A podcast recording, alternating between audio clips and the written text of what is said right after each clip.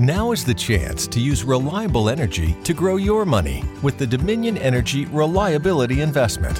Our new investment product offers competitive returns, no maintenance fees, and flexible online access to your money. Make the reliable investment in reliable energy. The Dominion Energy Reliability Investment. To find out more, go online to reliabilityinvestment.com. That's reliabilityinvestment.com. Guys, as we get older, we all start to notice minor changes in sexual performance. It happens. But you can stop Mother Nature. Whether you're just starting to develop erectile dysfunction symptoms or are suffering from chronic ED, call Metro Men's Health. Skip the pills and injections. They're only temporary and lose effectiveness over time. Metro Men's Health treats the root cause of ED, lack of blood flow, so it works long term. Metro Men's Health uses the most advanced and clinically proven wave therapy on the market to actually repair aging blood vessels and restore them to a younger you. Get your spontaneity and your confidence back with safe, effective treatment from Metro Men's Health. Visit metromenshealth.com or call 833-687-0700. Don't let ED get worse.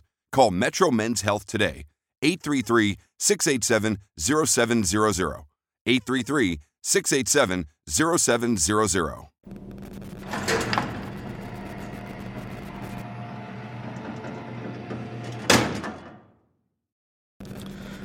On this episode, as you just heard, I just got out of Facebook jail. Well, as of Monday, but uh, I'm going to talk a little bit about that. Obviously, we're going to have thoughts on what happened in Las Vegas, and we're going to talk with Lisa Smiley. All this on this episode of Trend Chat. Stick around.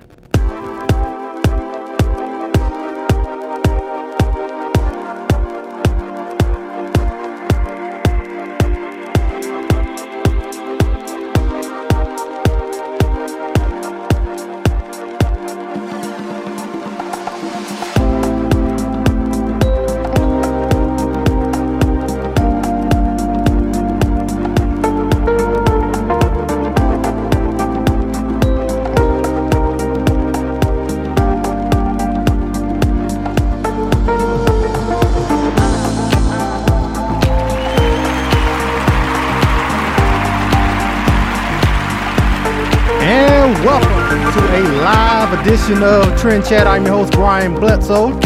And if you want to connect with us on social media, whether it's Facebook, Instagram, or Twitter, it's all the same name, Trend Chat 24 7. And I write for politichicks.com if you want to read some of my articles. If uh, I'm just thinking about the article I wrote last week, which I posted on my page that is the most shared article by far. So I appreciate everyone that read it and um, liked it. But if you want to read that article and others, just go to politichicks.com slash author slash Brian Bledsoe. And don't forget about the book, PolitiChicks, a Clarion Call to Political Activism, which is available on Barnes & Noble and Amazon. Over 300 pages of, I guess, talking about different subjects, whether it's education, healthcare, and I still haven't thought of other subjects to keep instead of saying the same ones, but those are the ones uh, education, healthcare, social issues, um, general political issues, and activism. I definitely remember that one because that's where my article that I contributed to the book is in that section, talking about becoming a national delegate at the Republican National Convention last year. So, as I've said plenty of times before, get like five copies of it. know, just a random number, but hey, you know, I think it's worth it. So, I mean, Christmas is coming around the corner. I mean, you can just get five of them and gift them to your friends or your enemies, someone you don't like. Maybe this might smarten you up.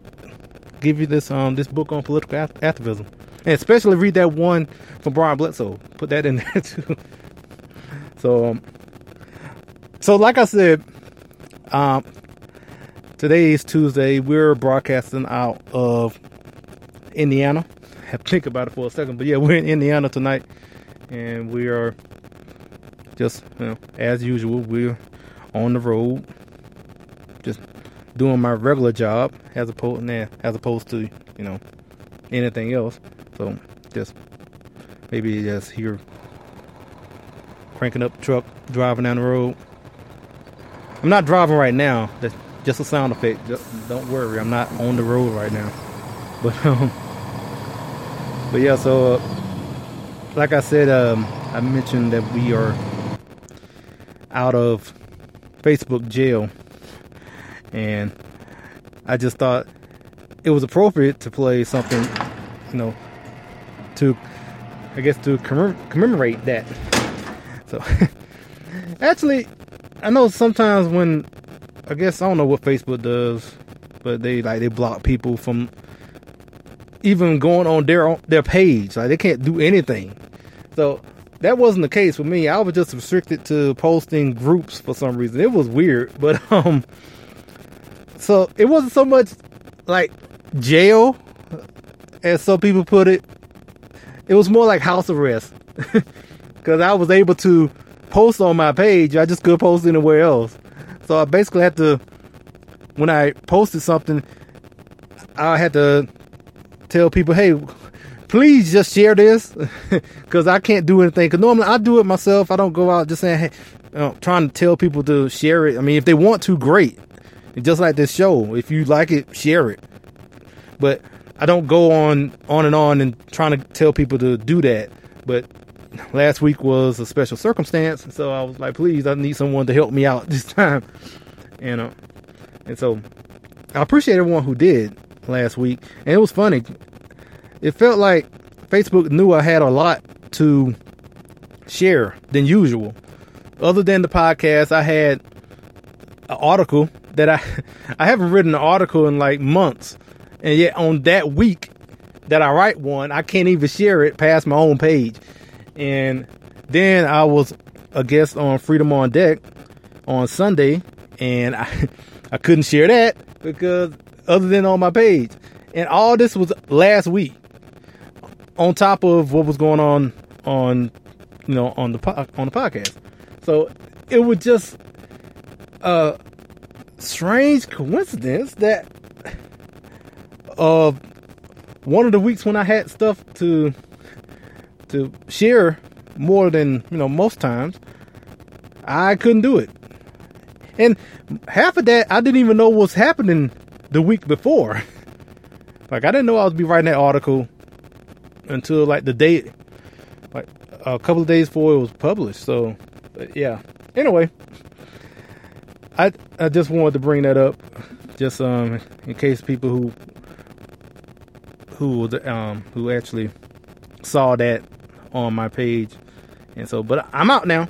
So and once again, I definitely appreciate everyone who helped out as far as um, sharing. I actually believe what happened on Facebook actually helped the political article to get shared more than usual.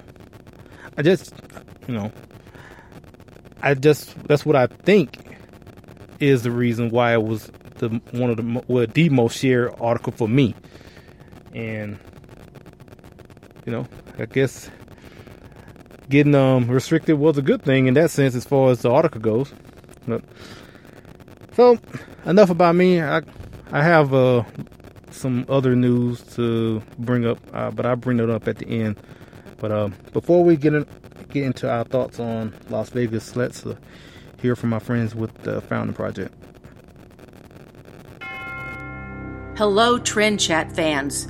The Founding Project invites you to experience our latest resource to take civics to citizens, TFP's new website. Visit us at www.thefoundingproject.com. Be a part of the civics movement with the Founding Project. The Founding Project is a 501c3 education nonprofit. Join us today. So, I'm pretty sure most people have heard by now what happened in Las Vegas.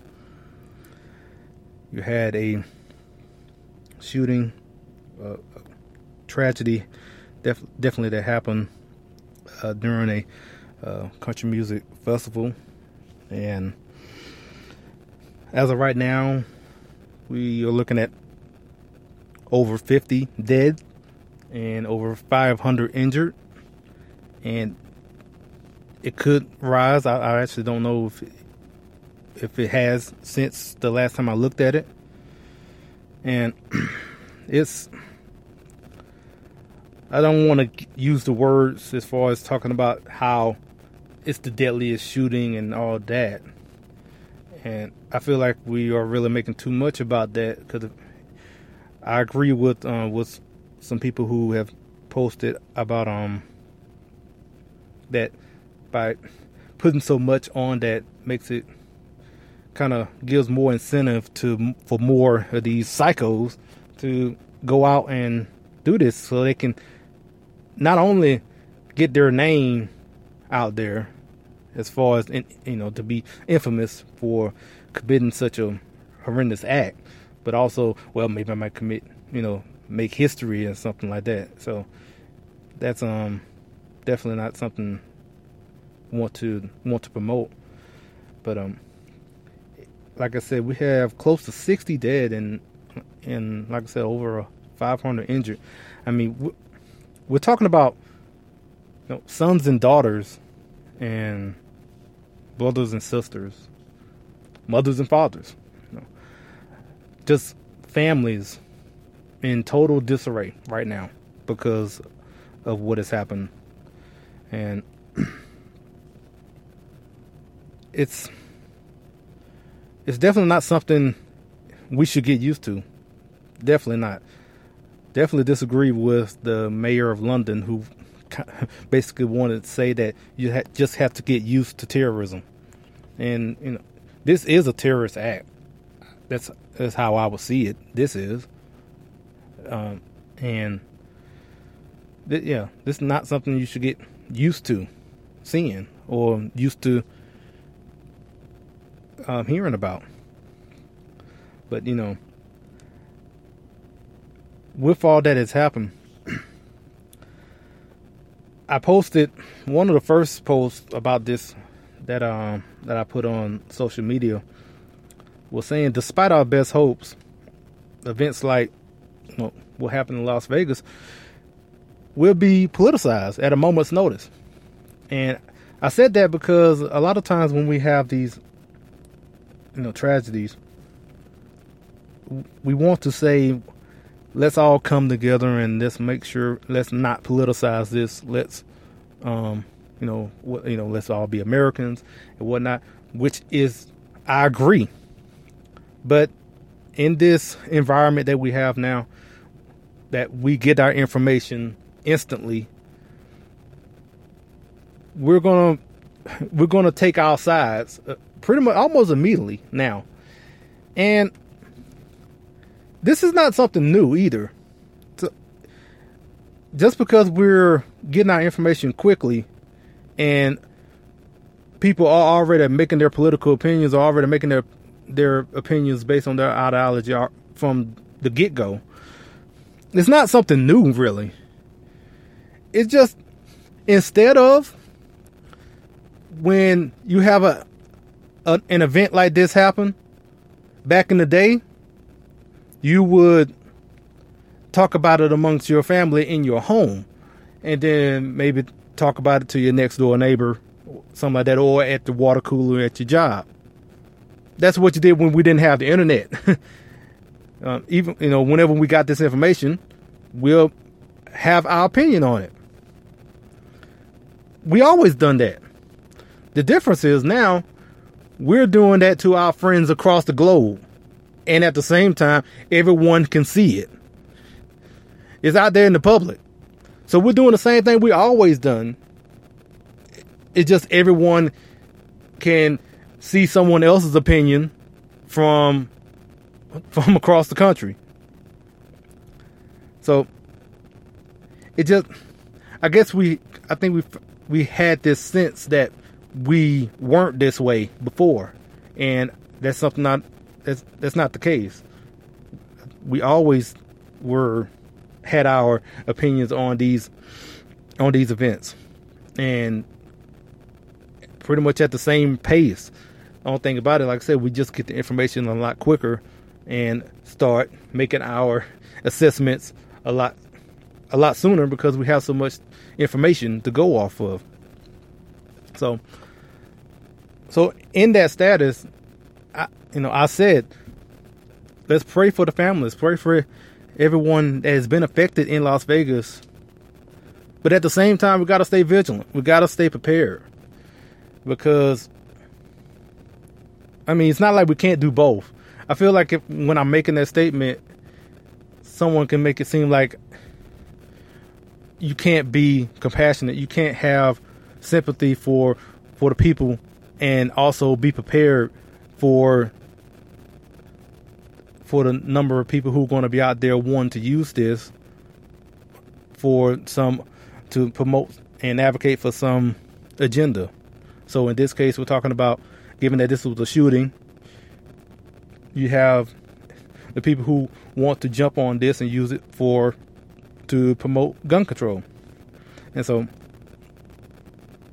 when something like this happens, yeah, think of the families and, and pray for them. Also, be prepared, get ready because the people that want to take advantage of this situation are not going to wait. Actually, they definitely don't want to wait because they want to jump on this as soon as possible so they can play on people's emotions and to to maybe have them clouded by cloud their judgment because uh, they're kind of wound up in their emotions to maybe sway them to give way a little bit more of their constitutional rights. in this case, this would probably this would be the Second Amendment, and also if you if you are a politician, if you're someone in leadership, I think this is something you definitely should do as far as being prepared. I feel like if you're in some sort of leadership, you'll be neg- negligent to not be prepared. Because as a leader, you need to you should know that there are people going to try to take advantage of it and you need to be prepared to know what you need to do and make sure to in you know i would say like if in my case if i was in that position to guard the constitution and make sure to keep people from trying to use this tragedy to take away people's right to self-defense. And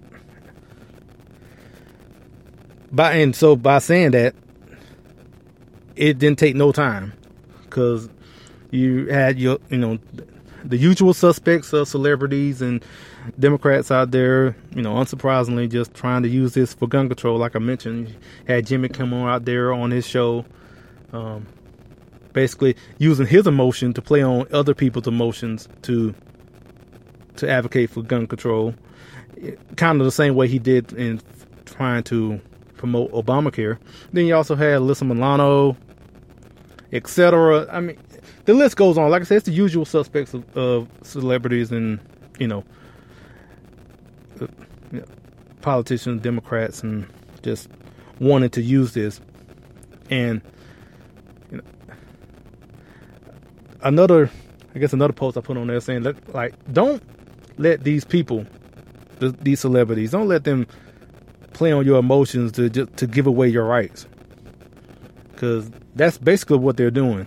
That's what they're looking to do. and like I said before, just need to stay vigilant. And kind of goes back to a quote I was just thinking about.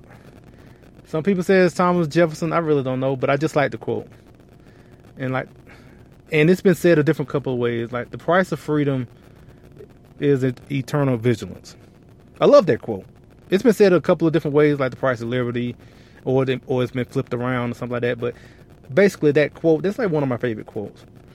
Um, I'm outside of anything scripture. That's like one of my favorite sayings. and um, so we, you know, I, I obviously I haven't even talked much about the shooter, which I'm probably not going to. But I will say this. You know, I could just imagine what the I guess the the reports would be if they had I guess some evidence pointing something to where the media narrative will be uh, I guess to their liking. But right now you don't hear much about the shooter. I mean, even from me right now, but even in the media, you're not really hearing much about the shooter. But if they had some other evidence, like let's say,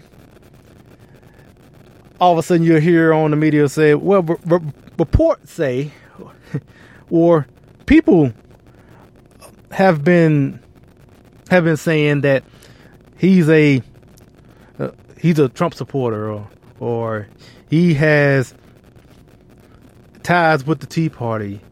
Like they, they wouldn't report it because they wouldn't have any evidence. But if there was anything close to that, there the media would be out there with their reports, or or or even just saying rumors. Say, but you're not really hearing much of that now because none of that is pointing that way. Actually, it's pointing the other way. So all of a sudden, they, they now they want to make sure we get the facts right now because it's it's it's not lining up with their agenda. And you had this CBS executive uh, lawyer, I guess I, I forgot, but um, but she got fired because she basically said she had no sympathy for the people who was shot at the country music festival because, in her opinion, country music fans are main, mostly Republican. Which, well, for one, that's really not true. um, just because someone like country music doesn't instantly make them a Republican. There are a lot of left leaning um, country music fans. Um, Dix, you know, Dixie Chicks for one, but but that's how these liberals tend to look at, you know, Republicans. They just tend to, oh, oh where's country music? Where's must be all Republicans? No, no. Pretty sure you probably had a good mixture of different ideologies in that crowd. Either way, she got fired, and you know one thing. I I hope people don't think that she was the only one thinking that. She was just the only one that had the nerve to make it public. I would say there's a fair amount of people in high places, as you can see with this, you know, with the executive of CBS, you know, making these opinions, having these thoughts. And she ain't the only one. She is not the only one. There's plenty of them that are, when they saw that, they they probably giggled or they're like, "Yep, you're right." That's a lot of them probably said that when they came across her her post, but they just didn't make their views public. You know, kind of like Jemele Hill. You know, as far as how she felt about President Trump. She ain't the only one who feel, feels that way. A lot of them just you know keep it hidden. And um, but you know that's that's pretty much all I have on um on this. Also, just want to say that in talking about staying vigilant, really appreciate people like Antonia Okafor, who is out there in Las Vegas right now, and she's out there doing like kind of basically what I'm talking about as far as being there, being in, in the community out there, and just standing post, getting ready to to show you know everyone that just because of what happened in Las Vegas during that shooting, that doesn't mean we need to turn around and try to take away everyone's rights, everyone's right to self defense, you know, their Second Amendment rights, especially, you know, and I just you know definitely want to commend her and others who are out there just going out there now to try to make sure to stand stand firm in this time because there's going to be a lot of people who have um maybe maybe didn't have an opinion about the Second Amendment and has either went one way or other on this. I know I heard a story about one of the musicians that was playing said he was a strong Second Amendment defender, and then after that happened, now he's for, all for gun control now. So, you know, then you may have other stories going the other way. So it it kind of goes back to what I mentioned a couple of maybe a couple of podcasts ago. Like these, a catastrophic event definitely will show what you truly believe. When, you know, when the goings get really tough, and you really you you're gonna find out, you know, if you're going to stick around or not. You know, or if you know, if as far as whatever your values are, if you truly believe something, then when when hardship comes, that's when you're gonna find out. So, so we're gonna uh, get to our interview with uh, Lisa Smiley now, and but before that, let's uh, hear another word from our friends at the Founding Project. Hello to fans of Trend Chat and Brian Bledsoe. The Founding Project, an education nonprofit dedicated to civics, invites you to visit our brand new website. Visit us at thefoundingproject.com. Be a part of the civics movement with the Founding Project. The Founding Project is a 501c3 education nonprofit. Please join us today. So, we got a chance to speak with Lisa Smiley um, recently, and came across um, her videos on Facebook, and so a couple friends were sharing her videos talking about pro life issues and other other issues as well, which you will hear in the interview. And um, reached out to her and got a chance to speak with her. And so, not going to hold off anymore. Here's our interview with Lisa. Hello, this is Trend Chat, and we are pleased to have blogger and public speaker Lisa Smiley with us. How are you doing? I'm doing great. Thank you, Brian, for having me. Yeah, and I just wanted to say I came across your videos on Facebook because a couple friends of mine liked uh-huh. some of your videos and have shared it on my timeline. I definitely wanted to get you on, especially with you talking on pro-life issues and everything. So First question I want to ask is give us a little bit on your background and how did you get to this point as far as making um, these videos? Right. So I have a very interesting, diverse background. I was born in China, in communist China, and our family lived there until I was four.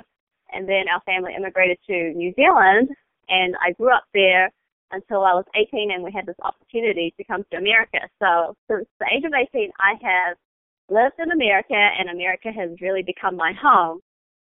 And how I got involved in the pro life movement. So I've always kind of been pro life, and I did like my first speech in high school on the pro life issue. And I guess since, you know, having my son at the age of 23, and we were faced with just this really hard decision, which you know, I became pregnant, and then at a 20 week ultrasound, they told us that he had this life threatening heart issue where he was he, that could only see half a heart. And so, you know, through that experience and through having the doctors tell us, hey, abortion is probably your only option if you want to, you know, have a good life and have a life free of burden and worry, you know, that just like kind of sparked something in me because I was pro-life and abortion was just off the table for me. So just going through that experience, like, you know, I can really connect with women who are faced with this issue and especially with arguments on the pro-life issue. It's like, hey, I, I've gone through this and I chose life and, you know, my son was a blessing, not a burden. And, you know, that was, that's part of my pro-life uh, testimony, I guess. But I mean, even before that, I had no idea that, you know, my my mother actually faced a very just not like a similar issue, but an issue of life and death for her children because we grew up in um, communist China, and you know, in 2015 in October, uh, the Communist Party changed their their one-child policy to two-child policy, and that's when I kind of really, you know, thought about my history and what my mother went through with that. Where so I come from a family of five girls and one boy, and all of the girls were actually born in communist China, and the youngest three, including myself, were born after the one-child policy came into effect, and we survived it. And basically, my parents had the youngest three girls illegally. Wow. Now, as far as that policy, as someone who lived over here myself, I, I just, I guess, tell us a little bit, and I guess in detail as far as when it comes to this one child policy. So basically, if if a woman becomes pregnant and if it's a, I guess their second child, like it's just an instant abortion. Yes, it's abortion or women are forced to sterilize.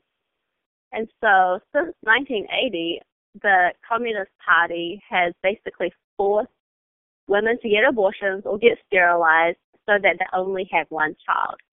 And China's official health ministry estimates that over 330 million children have already been aborted since the policy was instituted. So it's it's a pretty horrific and violent policy. I mean, I mean that's what my parents went through.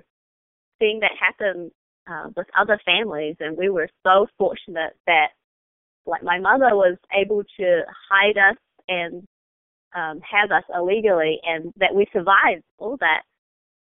So, how long? Well, given that you were well born illegally, so mm-hmm. what did they do as far as trying to make sure that you weren't found out? Right. So my my mom has shared like many stories with us about how they keep us safe from the government, and so like when she became pregnant with the, each of the three youngest girls, she would have to go into hiding for months during her pregnancy. And so when she became pregnant with me, my parents already had three girls, and my mom had to leave uh, my younger, my older sister with a relative, and then keep my older two sisters at home. And then she ran off to the city by herself to stay with another relative. And so when her due date approached, she would travel to another city to give birth to me away from home. So just during that whole time, I mean, she was separated from her husband, from her family, and she was extremely scared and stressed out that she would be caught. But luckily, it didn't happen. And just like there are certain times in the year that the government officials would come looking for families like us who broke the law, but but like we have such a uh, family oriented extended family that just really helped us to keep us safe from the government. And luckily, we lived in the countryside and not in the city where the laws were enforced much more strictly. Well, that's definitely was a blessing to have that extended family to help you. Yeah, also, definitely.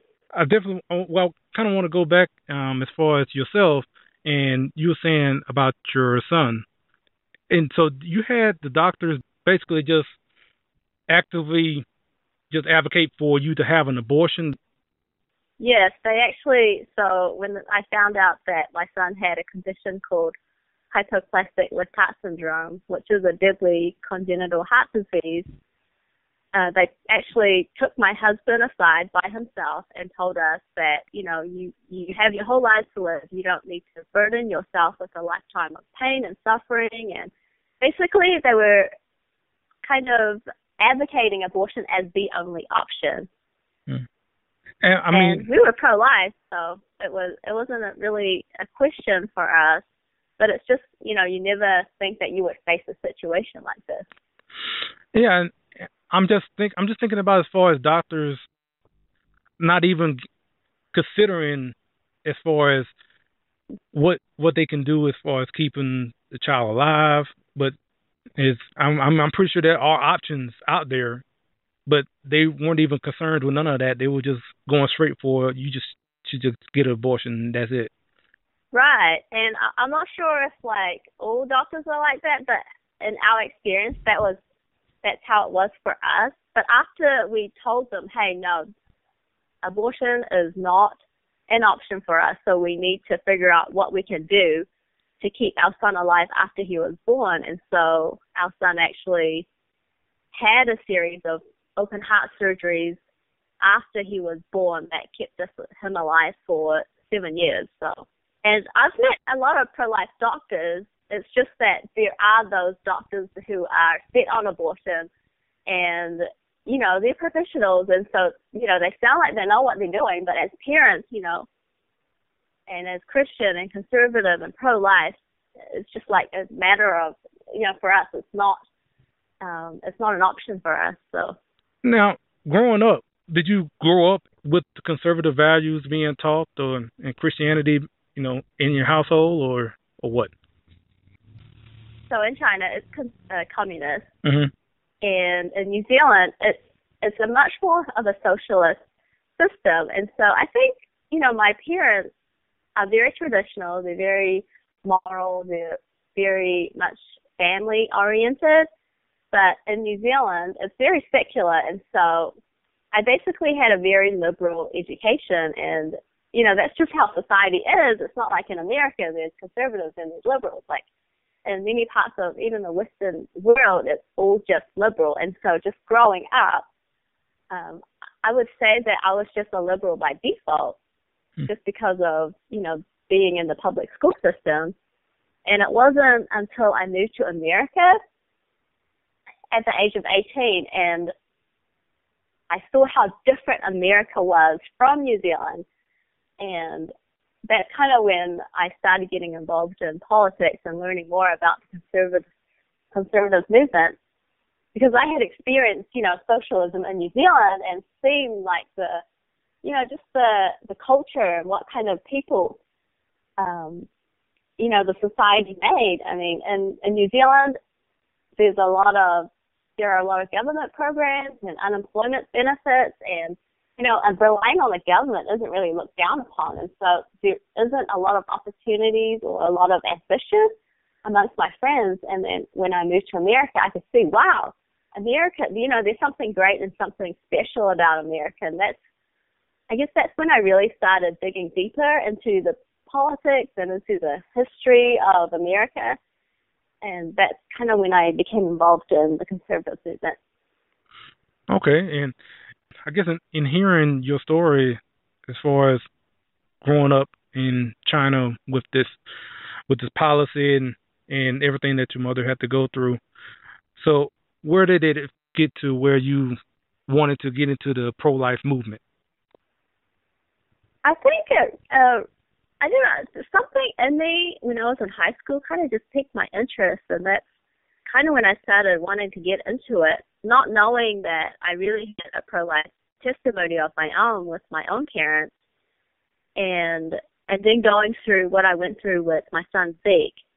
So it's been a few years, and you know, especially with um, my son passing away two years ago, it kind of really just stirred something in me to to share my testimony and uh, with the recent changes in um, in China with changing the one child policy to a two child policy in October 2015, that's when I kind of started sharing my story of what our family went through in communist China. And uh, my story's uh, been shared like 50,000 times or something since then. And so that's kind of really how I got uh, really involved in the pro-life movement, and since then, um, I've spoken on my testimony at various pro-life conferences.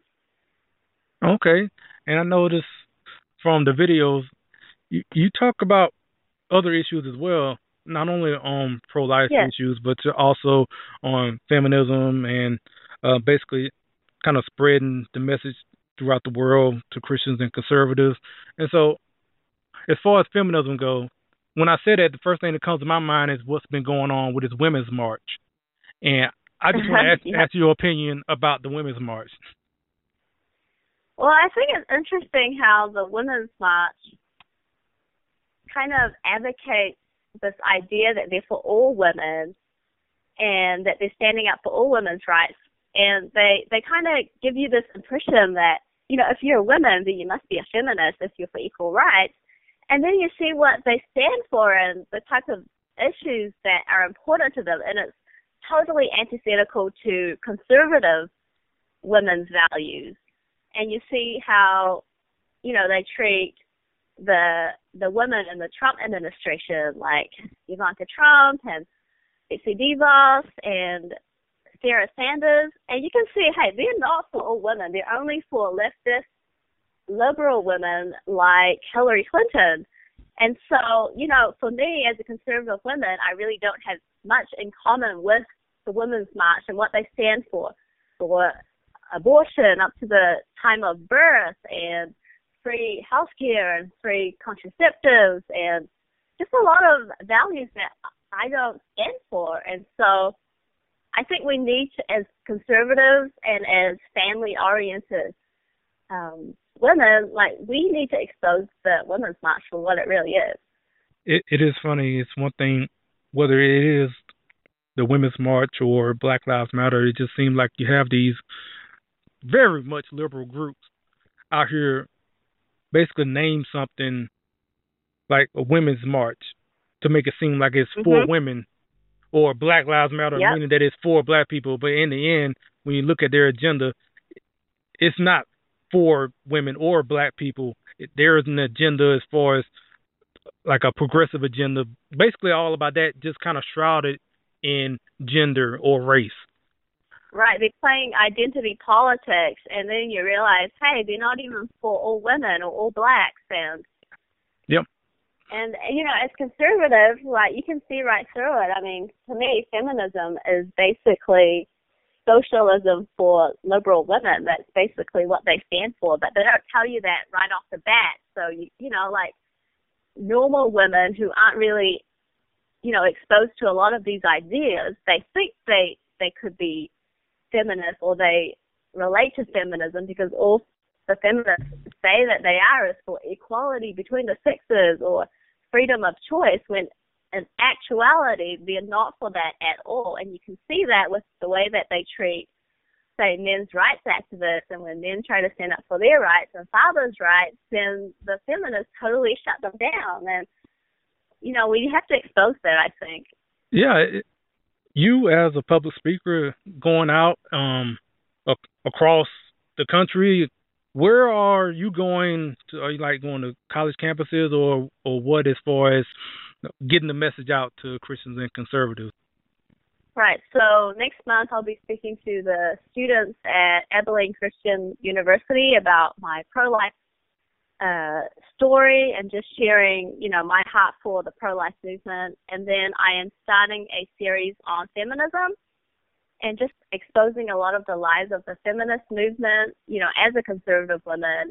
And hopefully that will really get the message out because I think, you know, before we even talk about abortion or anything like that, you know, it goes back to the feminist movement and how they really turned women against the goodness of motherhood and of children and of family. And and so you know i'm just really trying to get a big picture of of these issues and kind of go back to the ideas. And so yeah i'll be starting that this month and hopefully uh next year i'll uh we're planning on doing some kind of documentary maybe about my pro life story or about the feminist issue so that's where i see myself going right now Okay, well, you know, we'll be looking forward to to all of that, and let us know where we can find you on social media. Yep, so you can find me at my website at lisasmiley.com, and I am also on YouTube and on Facebook. But if you just go to my website, there are links to all my social media platforms. Okay, Lisa, we definitely appreciate everything you're doing, and um, thank you for your time. And hopefully, we get a chance to talk to you again. Awesome. Thank you so much for having me on, Brian. Yep, and thanks to Lisa for joining us. And once again, just, you know, lisasmiley.com and to check her out on, like I said, on YouTube and Facebook. So we're coming up on the end of today's episode, and normally I don't say who's who's going to be on the next episode because I actually don't know, but I can say this time because I know for sure. So we will have Katie Yoder on, and actually this is going to be on Thursday, so it's going to be that two ep- two episodes a week, uh, I guess. So yeah, we'll have her on. She's a writer with uh, Media Research Center. So appreciate everyone listening, and until Thursday, we will chat with you later.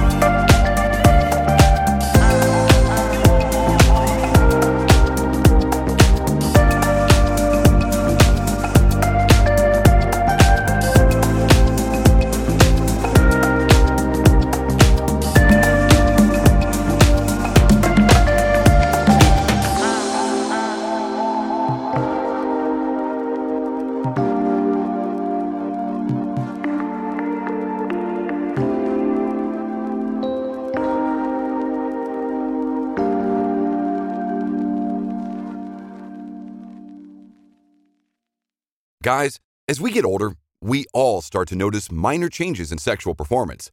It happens. But you can stop Mother Nature. Whether you're just starting to develop erectile dysfunction symptoms or are suffering from chronic ED, call Metro Men's Health.